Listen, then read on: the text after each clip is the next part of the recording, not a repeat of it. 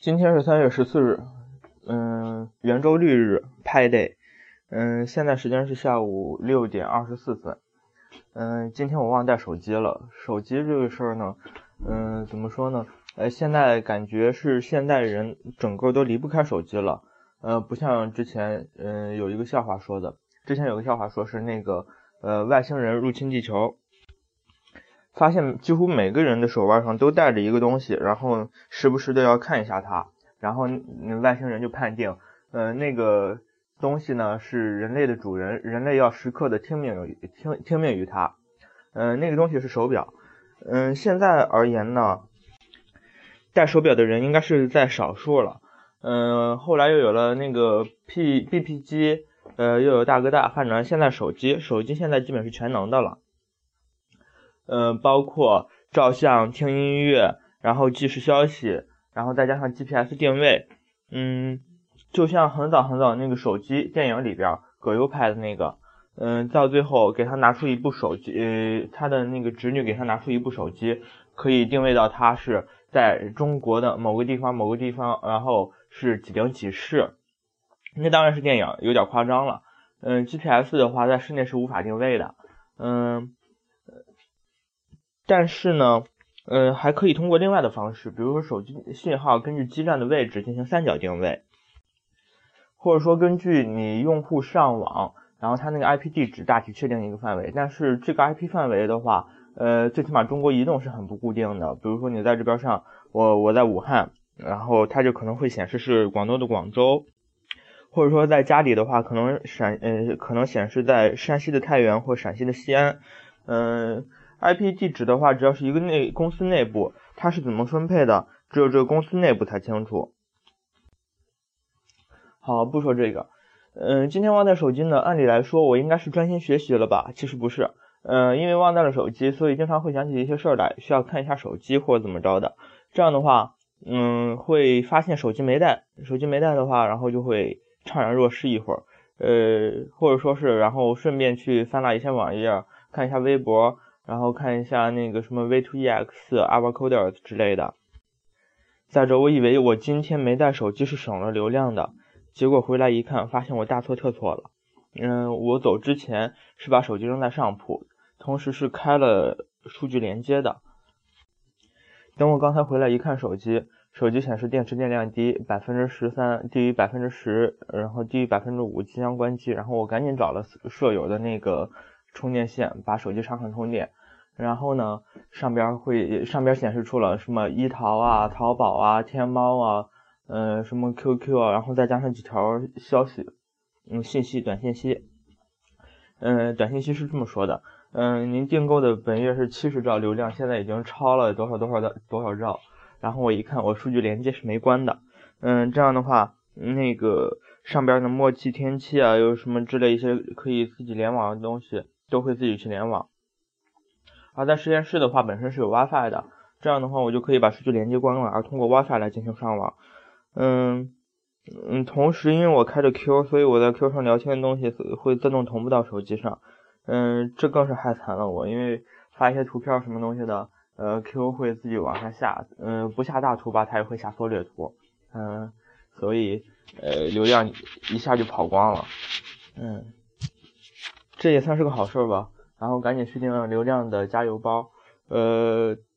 这样的话估计以后回来得少玩一会儿手机了。嗯，买了 Bambook 也没看。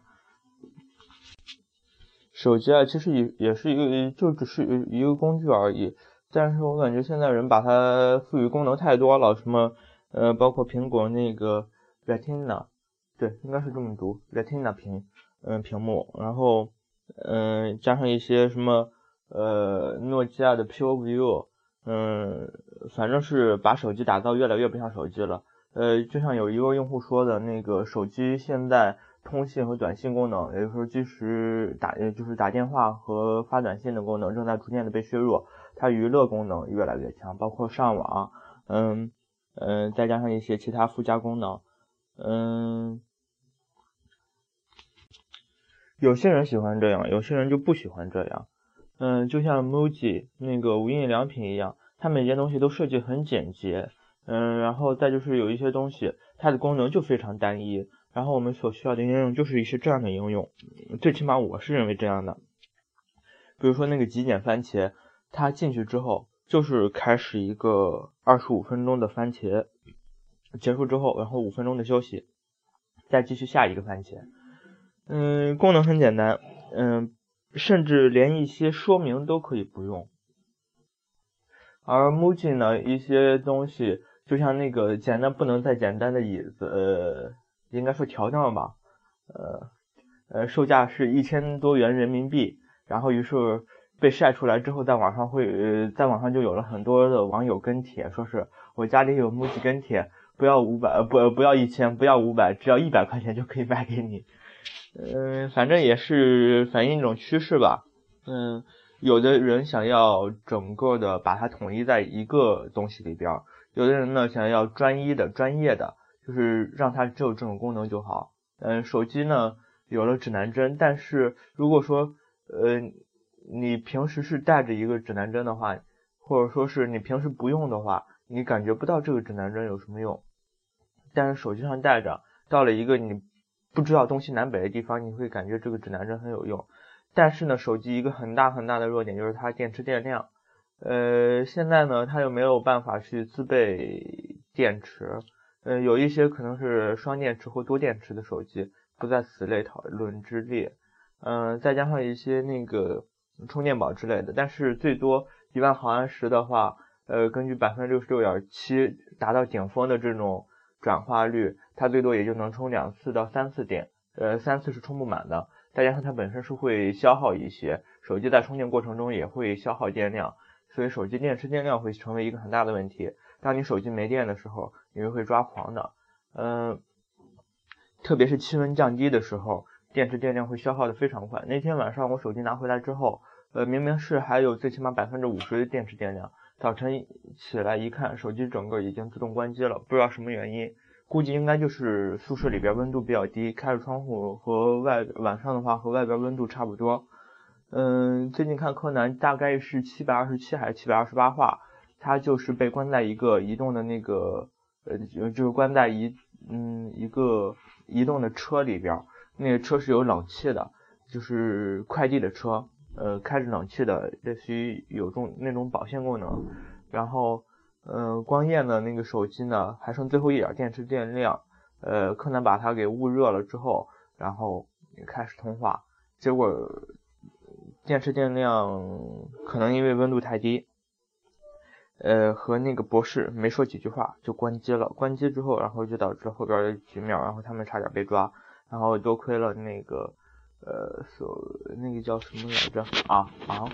多亏了昂，最后把一个手机给了他们。但最后还是一个侦探，然后再救了他们。说太多了，嗯，手机呢，其实不要把它想得太重。但是我发现我们生活越来越离不开手机了。怎样去管理呃自己的手机？怎样去用好自己的手机？呃嗯，想想吧。反正我不知道，因为我之前我用的是安是用的诺基亚的塞班系统，然后那个的话基本不耗流量的。换上这个安卓手机之后。呃，流量现在是整个不够用的，加上 WiFi，加上本身的 GPS，呃，我不知道如果 GPS 再用完，然后那个 WLAN 时间也没有的话，我不知道会怎么办。